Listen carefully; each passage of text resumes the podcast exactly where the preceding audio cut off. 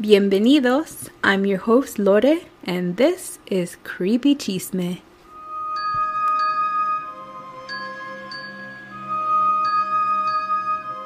Warning some stories and information on Creepy Chisme may be triggering and are not suitable for all, especially young children. Please listen with caution. Thank you.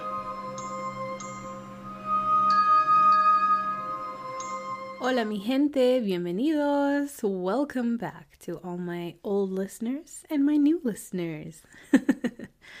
Thanks for coming back for real though, like seriously. I've got an interesting story for y'all today, but before we get into that, I just want to mention that I am recording during the day. So it is summer. In the background, yes, you can hear birds, dogs barking, my neighbor's dogs to be exact, and noises. So I'm so sorry, but I have to record in the day for this one. Actually, the other day, somebody messaged me and said they love how serene my background noises with the birds chirping. And I was like, what? And then I went back and listened, and you can just hear birds chirping. And I think I recorded that one like at six or seven in the evening. So and also fireworks. So once in a while you'll hear a firework, and I'll do my best to try to go around the noises, but we'll see how that goes. I also want to mention that I usually post my full episodes on Wednesday mornings around 6 or 7, and that's going to change because one,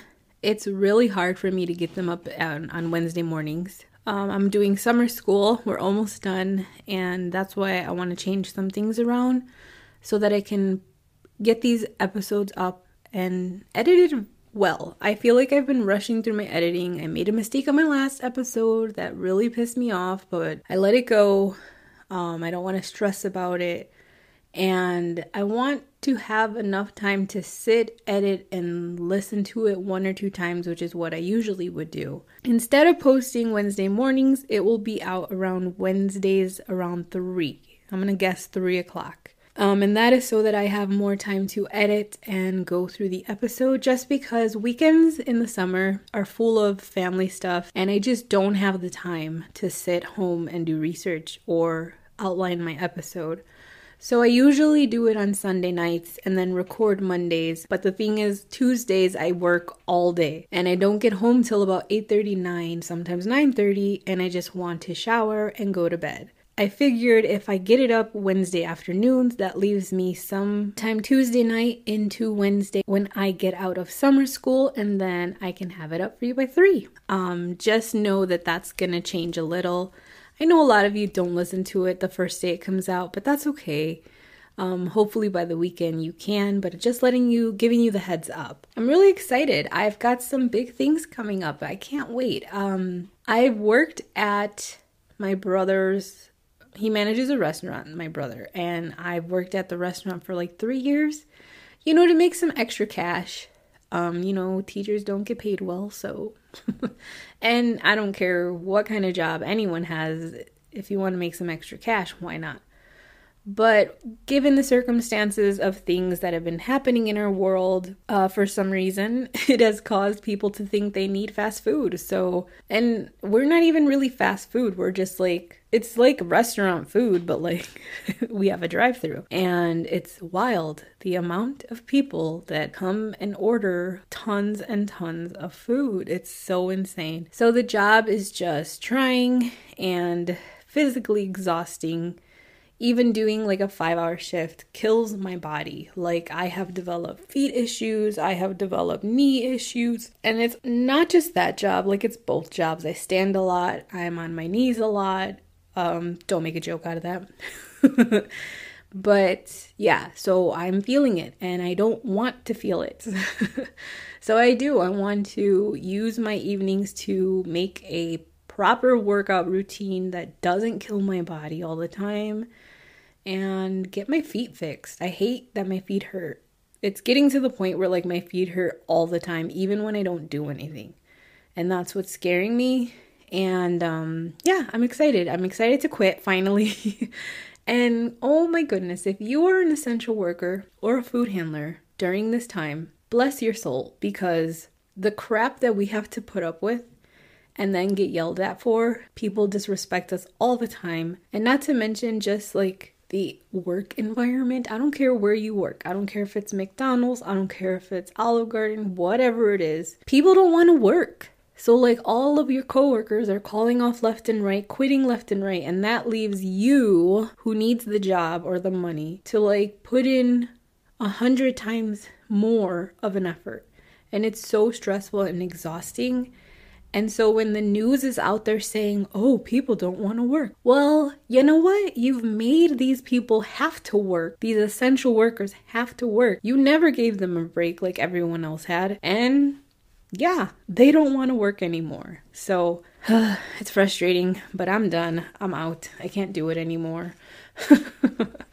so, yes. And I think I just have gotten to a place in my life where I'm ready for big changes and I don't see myself working there anymore. It was you know, I'm grateful for the opportunity that it happened to my brother, you know, for hiring me and paying me very well, but it's time to move on. The whole reason I started working there was to make some more money, save money, but it's not needed anymore. And I have a new nephew on the way, and I cannot wait and I want to spend as much time as I can with him, just like I did with my V. When she was little, I spent as any waking second I could with her it's just when they're so little like that's when they you really grow that bond with them. It's harder when they get older. My niece is getting older. She's like almost 13 and she doesn't really want to like hang out or talk or she just wants to be on her phone or talking with her friends and yeah. so it's harder. It's harder to entertain her. It's harder to invite her somewhere or you know. Yes i have a lot of new listeners out there. Hola Soy Lore, and this is Creepy Chisme, a place where I love to talk about anything and everything creepy. I usually don't spend this much talking about nonsense, but I also feel like I need to build a little bit more of a personal relationship with my listeners so you know who I am, where I'm coming from, and my humor. because not every everybody gets your humor. So I feel like the more we talk to each other, the more I share about myself, think things will get better for the show and for me and us. Remember, um, if you have an idea you want to share with me, or a topic you want me to research, or a case that you have never forgotten, email me at creepychisme for you. That's the number four Y O U at gmail.com.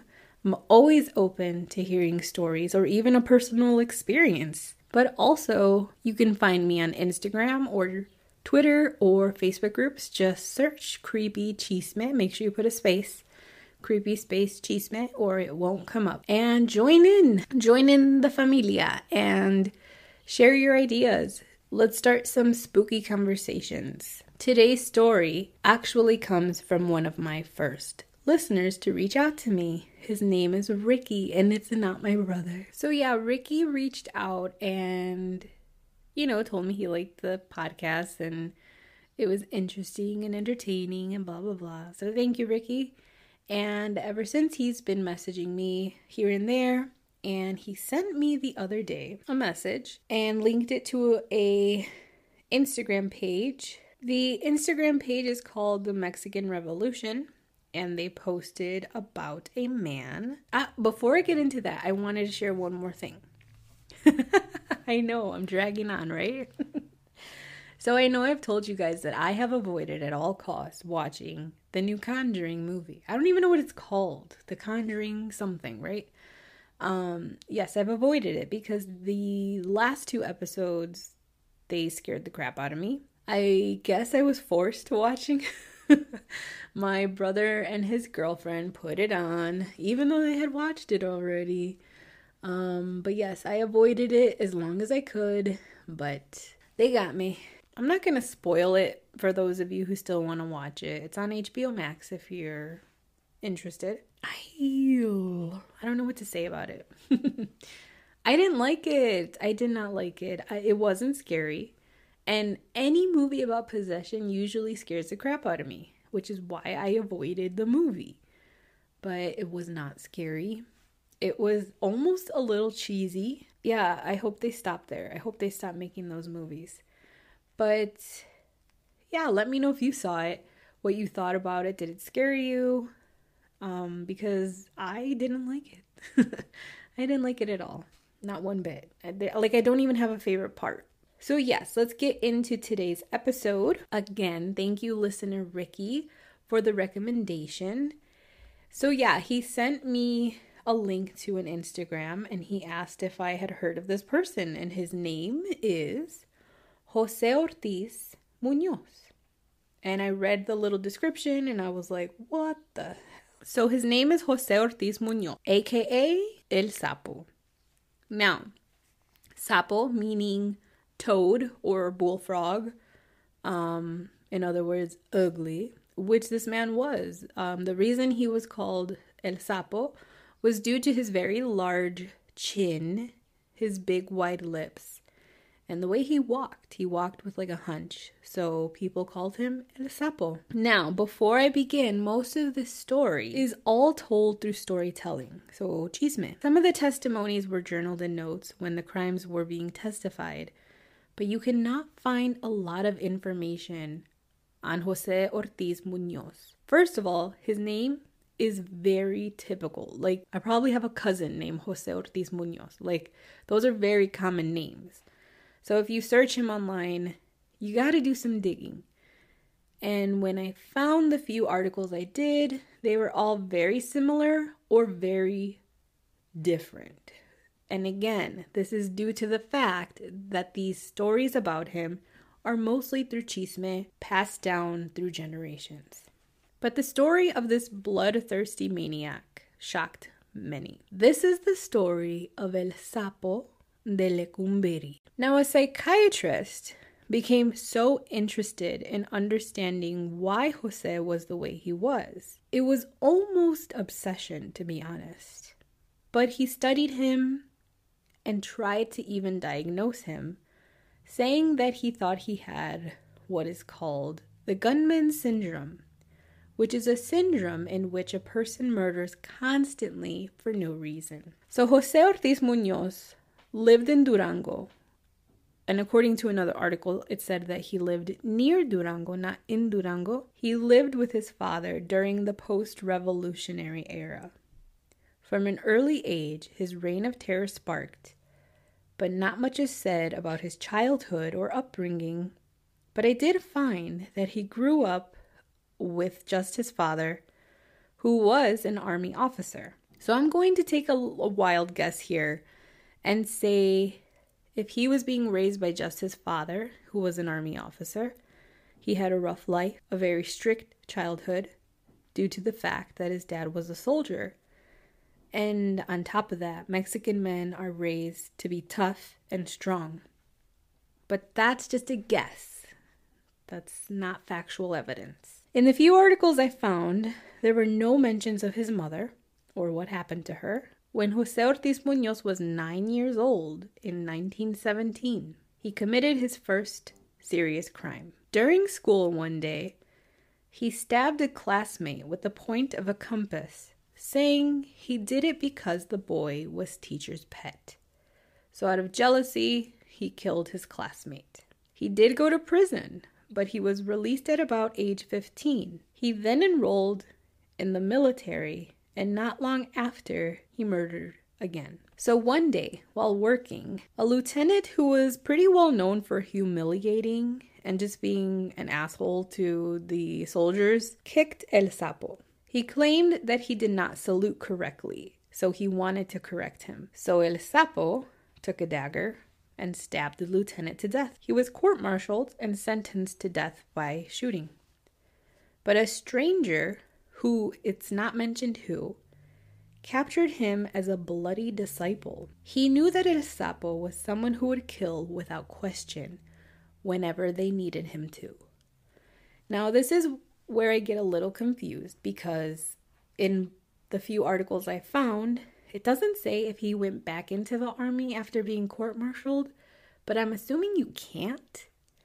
But then the stories leading on from here sound like he is still a soldier, so I'm not sure who the stranger who took him in was, if it was another officer or another branch of the army. I, I don't know. So just keep that in mind. So let's go back to when he was in the army, though. as a private. So, of course, as a soldier, he was able to murder legally and he quite enjoyed it. He recounted fighting during a 1938 rebellion that he killed Cedillistas on sight, no question asked, and with great satisfaction. He then remembered when Sinarquistas, which were local fascists, rioted in Leon, Guanajuato, he was thrilled to use a machine gun to attack, even happily stating, quote, Blood ran that day, end quote. According to a note published on October 31st, 1941, in el periódico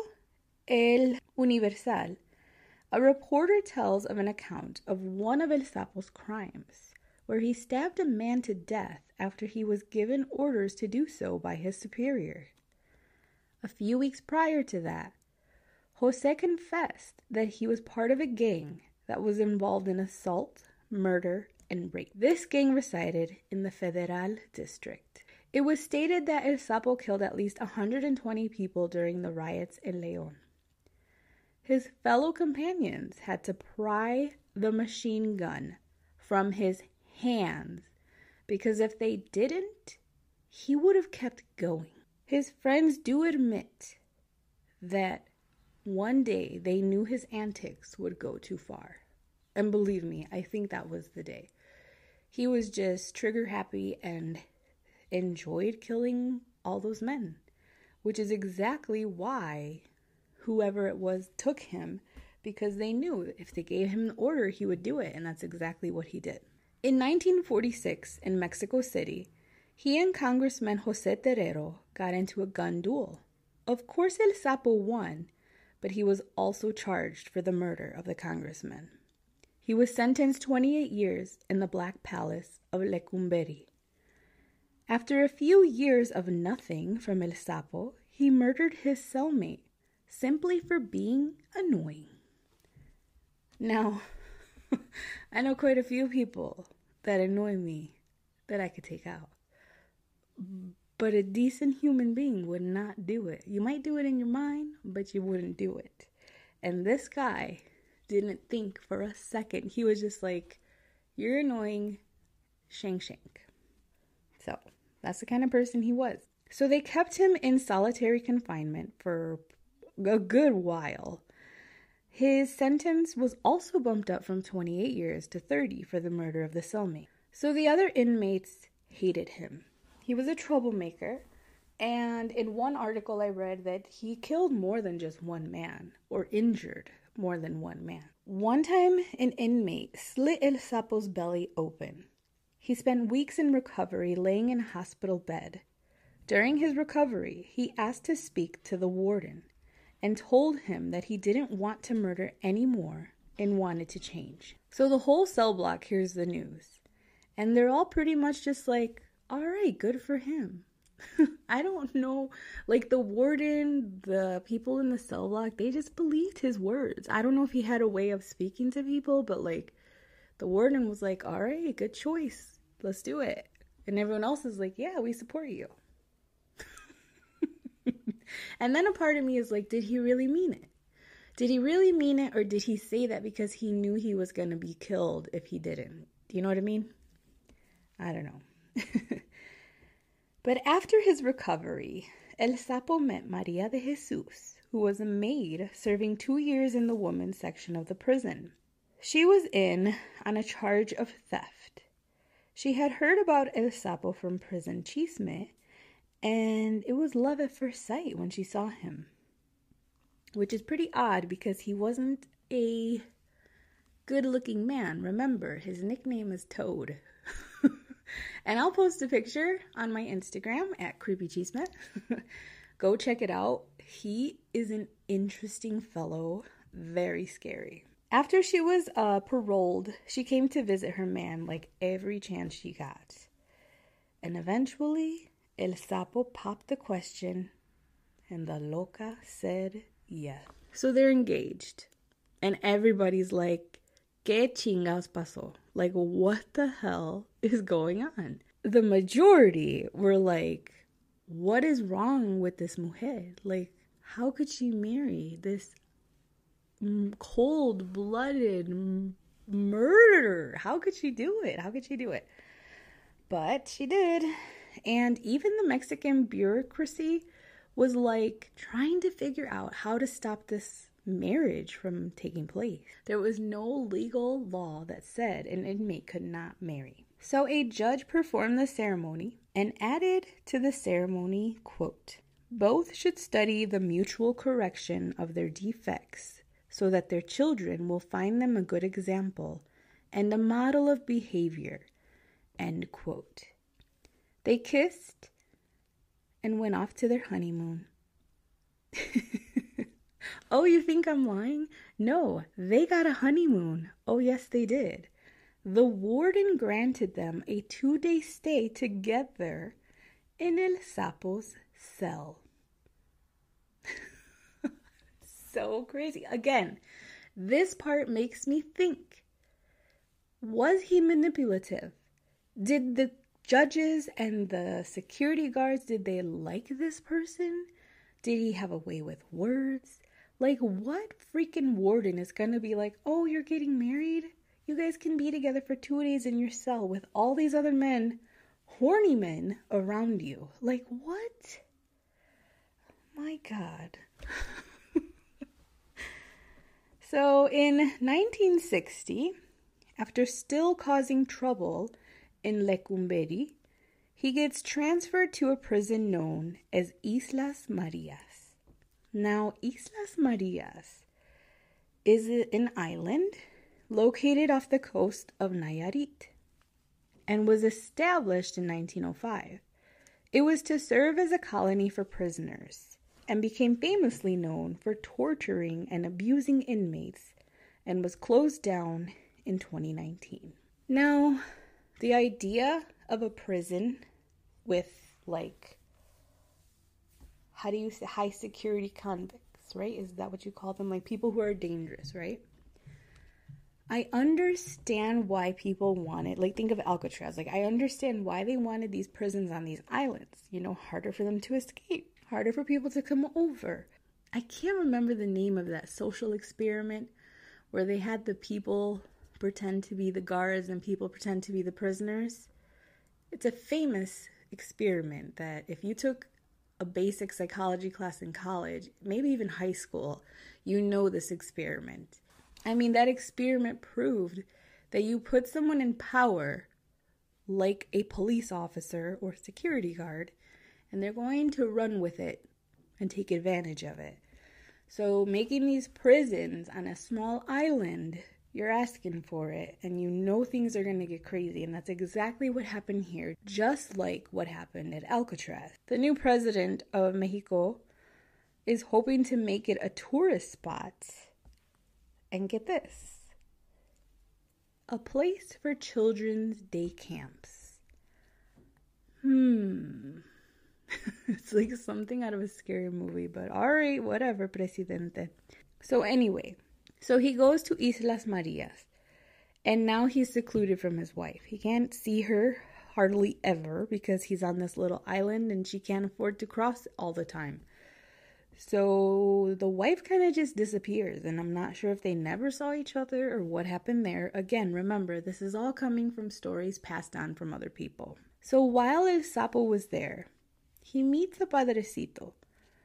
His name was Trampitas. Now, El Sapo converted to Catholicism and shortly after was brutally murdered. Like, literally, he meets this priest. They become really good friends in a short amount of time. He convinces him to convert to Catholicism, and then he's murdered. Now, reading some of the forums on YouTube, somebody mentioned, and it kind of makes sense if you're religious, that once this person, even El Sapo, who committed murder and did all these bad things, once he gave himself to God, he was murdered because God could now accept him. And it made me scratch my head, and I was like, mm, okay, I can see that. I can see that belief. Do you know what I mean? Do I believe it? No, but makes sense. So the way he was murdered was some inmates, because remember, they hated him. Even on Islas Marias, they knew about El Sapo, and he was a jerk. He was. He was a jerk. He was still getting in trouble, which is why I think he built this relationship with this priest. And so the inmates hated him. There's also rumor that somebody somebody got word to these inmates to assassinate him for killing somebody they knew or somebody they wanted revenge. Uh, I don't know. But it could have been that too. But the way he was murdered was two inmates chopped him up with machetes. That's how he was murdered. So they pretty much just butchered him up. Now, apparently, the priest and El Sapo, like I said, they got really close. And when the priest found out that El Sapo was murdered, he asked that he be buried next to El Sapo when he died. Now, at the time of El Sapo's murder, the priest was actually very ill and sick and on his deathbed. And very soon after that, his wish was granted. And they're buried side by side on Islas Marias. So, like I mentioned before, all of this information is coming from stories passed down through family, friends, and towns. It's really hard to find any information on Jose Ortiz Munoz.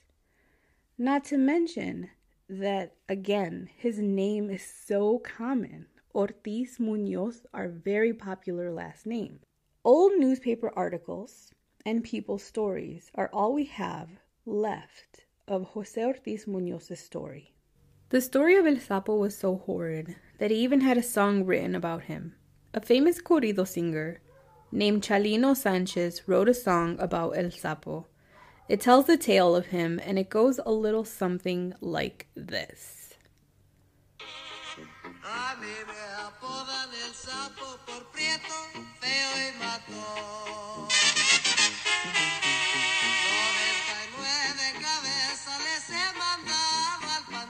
So, you guys might know that song.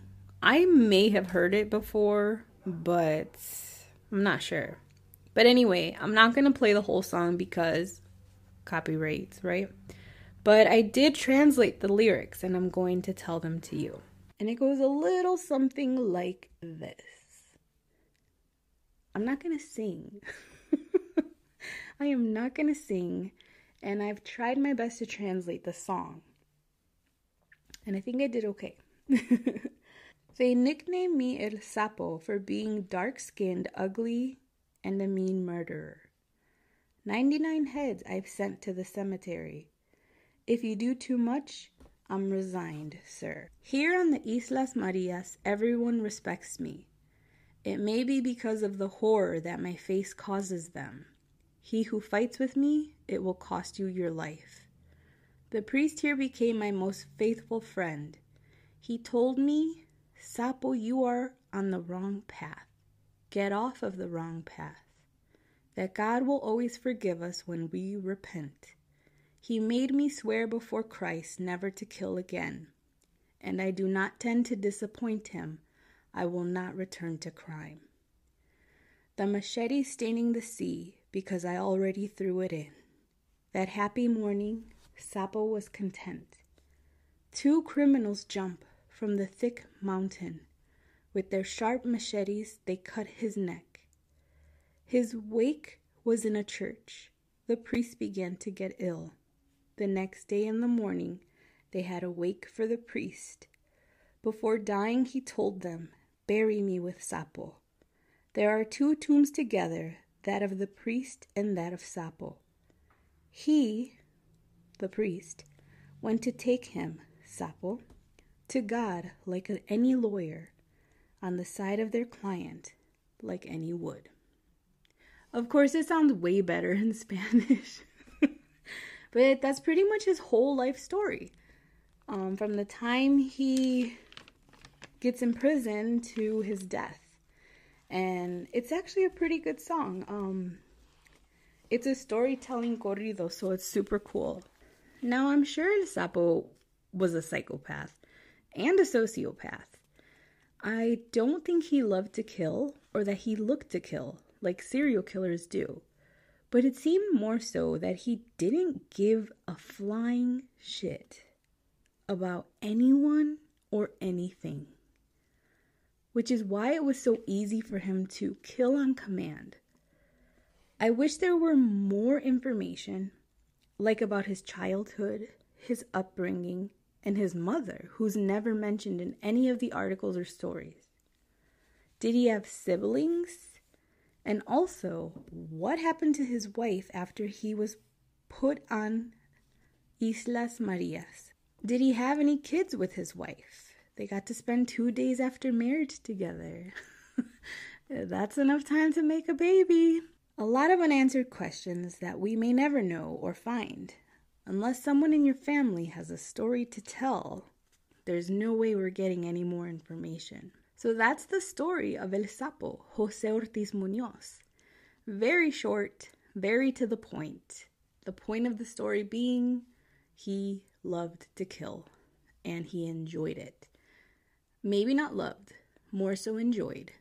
But he, I truly believe he also suffered from anger management, which is why he killed his cellmate which is why when he was killing all those rioters, he couldn't stop because he got so angry. I mean, it's possible. People kill because they can't control their anger. But I also think, like I said, mentally there was something wrong because who can just kill 120 people with a machine gun and then go home and sleep and be perfectly fine? So, like I said, I've never heard that story. Thank you to listener Ricky for bringing El Sapo up. It's a story I'm excited to ask my grandma about. Maybe she knows about him, right? Um, especially since he did the shooting in Leon, Guanajuato, because I believe that's really close to where my family is, but I don't know if they were there yet because that was in the 40s. That was in the 40s, so maybe my grandparents were around the area. So I wonder if they know about El Sapo. Now, before we go today, I was thinking that, you know, this story is known through chisme, through people's retelling of the story. And it got me thinking of my favorite leyendas. So, I love legends. I love legends. I always say this from all over the world. I love how they're so similar but different and unique. And I have a weird obsession with brujas. brujas are witches. And um, I was thinking of some leyendas that I heard. Well, one of these I've heard. The other I've never heard of, but it's really cool. So, el primer leyenda que tengo is called La Lechuza. And Lechuza is I don't, I'm laughing because I'm thinking I'm talking about el sapo, a frog or a toad, and then la lechuza, an owl. so lechuza is an owl, yes. Now, centuries ago, a woman was accused of witchcraft in a village. So, of course, the townspeople go after her, accusing her of having sold herself to the devil to gain some type of power, or, I mean, you always are trying to gain something when you're making a deal with the devil. Now, the story says that the woman still haunts the town and all over Mexico claiming her revenge. The legend says if you whistle three times at midnight, she can appear in a few different forms. Another legend said she controls the weather. So, like if you hear a thunderstorm, they tell you to beware because La Lechuza is out. So, that's kind of creepy. she can appear in a few different forms, one form being she can have the body of a lechuza blanca with the head of an old lady, and then vice versa. She can have the body of an old woman with the head of la lechuza blanca. Which reminds me of the witch on Spirited Away. If you have ever seen that animation, you know what I'm talking about. If you haven't, you should watch it. It's on HBO Max. Not sponsored. Should be. So, what she does is she screeches or cries like an infant to gain your attention. And if you hear those sounds, you're supposed to ignore them, or otherwise, she's gonna take you. Now, the legend also claims that some ways to protect yourself from La Lechuza is, of course, salt, because she hates it. Now, a circle of salt is in a lot of witchcraft protection spells, so obviously, it works, people. so I guess that's a way to protect yourself from her. And then another way to protect yourself, and possibly my favorite way, is to cuss that bitch out. Get buck wild on her ass, scare her off, tell her to leave yo house. Because apparently she hates that. I hate it too. I don't like saying bad words. I hate, ever since I was a kid, like I just don't like saying bad words. So I feel you, Lechuza. I do. I, I feel you. so yeah, that was the legend of La Lechuza. If you are a listener out there and you have heard a story, I would love to hear your version because there are many different versions. Remember, these stories are passed down from grandparents, great grandparents, and on and on. Now, this legend I have never heard, and it's really cool. so, this one is called El Carro Rojo de las Brujas. So, this is a legend about witches that travel together in twos or threes now, some sor- stories say that it can be as many as five. God forbid, but you never know. So the legend says that this beautiful red car travels between Mexico City and Cuernavaca.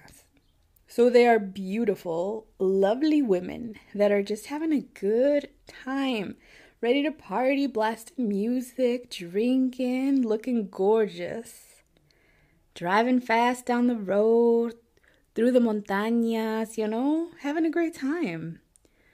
But they're looking for a wandering man to pick up and convince to join them, which is not that hard when you're a group of beautiful girls. So once they get a man to join them, they drive off into a secluded area and seduce the man.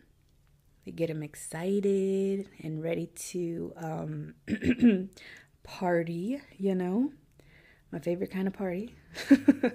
but anyway, once they're out of sight somewhere, they use the man for a ritual. Now, bodies of these men are found with symbols on their bodies and blood drained, or scratches and cuts or bruises all over them. Some people say that the car is red simply for the fact that it symbolizes all the men that have lost their lives to these brujas and their rituals. Some even go as far to say that they color the car with the blood from the men. Damn, brujas, get it. so, gentlemen, if you hear some beautiful ladies having a good time in a nice red car, don't fall for it, because you might just find yourself in the middle of a bruja ritual. I really liked that story, but the more I thought about it, I was like, wait a second, this could be a true one. Not necessarily brujas, or maybe yes, because brujas are real. Let's just put that out there. They're real. Um, and there are good and there are bad. And it I mean it could be something else. It could be a cult, it could be satanic, it could be but I truly believe that yes, somewhere one day or often somebody found these bodies of men with weird symbols on them and weird stuff and this is how the legend started. Somebody else said that this legend was probably started to scare men into not cheating on their wives, which I can see. I can see that. but regardless, I thought they were two cool legends that I wanted to share with you. I hope you enjoyed those. If you have heard any of these stories about El Sapo, La Lechuza, or El Carro de las Brujas, let me know because, like I said, every story is different, and I'm so curious to hear these stories from another perspective. Maybe there's something I missed, completely missed, and I would love to hear it. So remember, you can always email me at creepychisme for you. That's the number four, Y-O-U, at gmail.com. You can find me on Instagram, Twitter, Facebook groups. Just search Creepy Chisme. I'd love to hear from you guys. I will see you guys Friday for a Freaky Friday mini episode. Those are always fun. Remember, it's okay to be a little creepy. Gracias por escuchar y nos vemos pronto. Creepy Chisme is created for entertainment purposes only. Thank you for listening, and don't forget, stay creepy.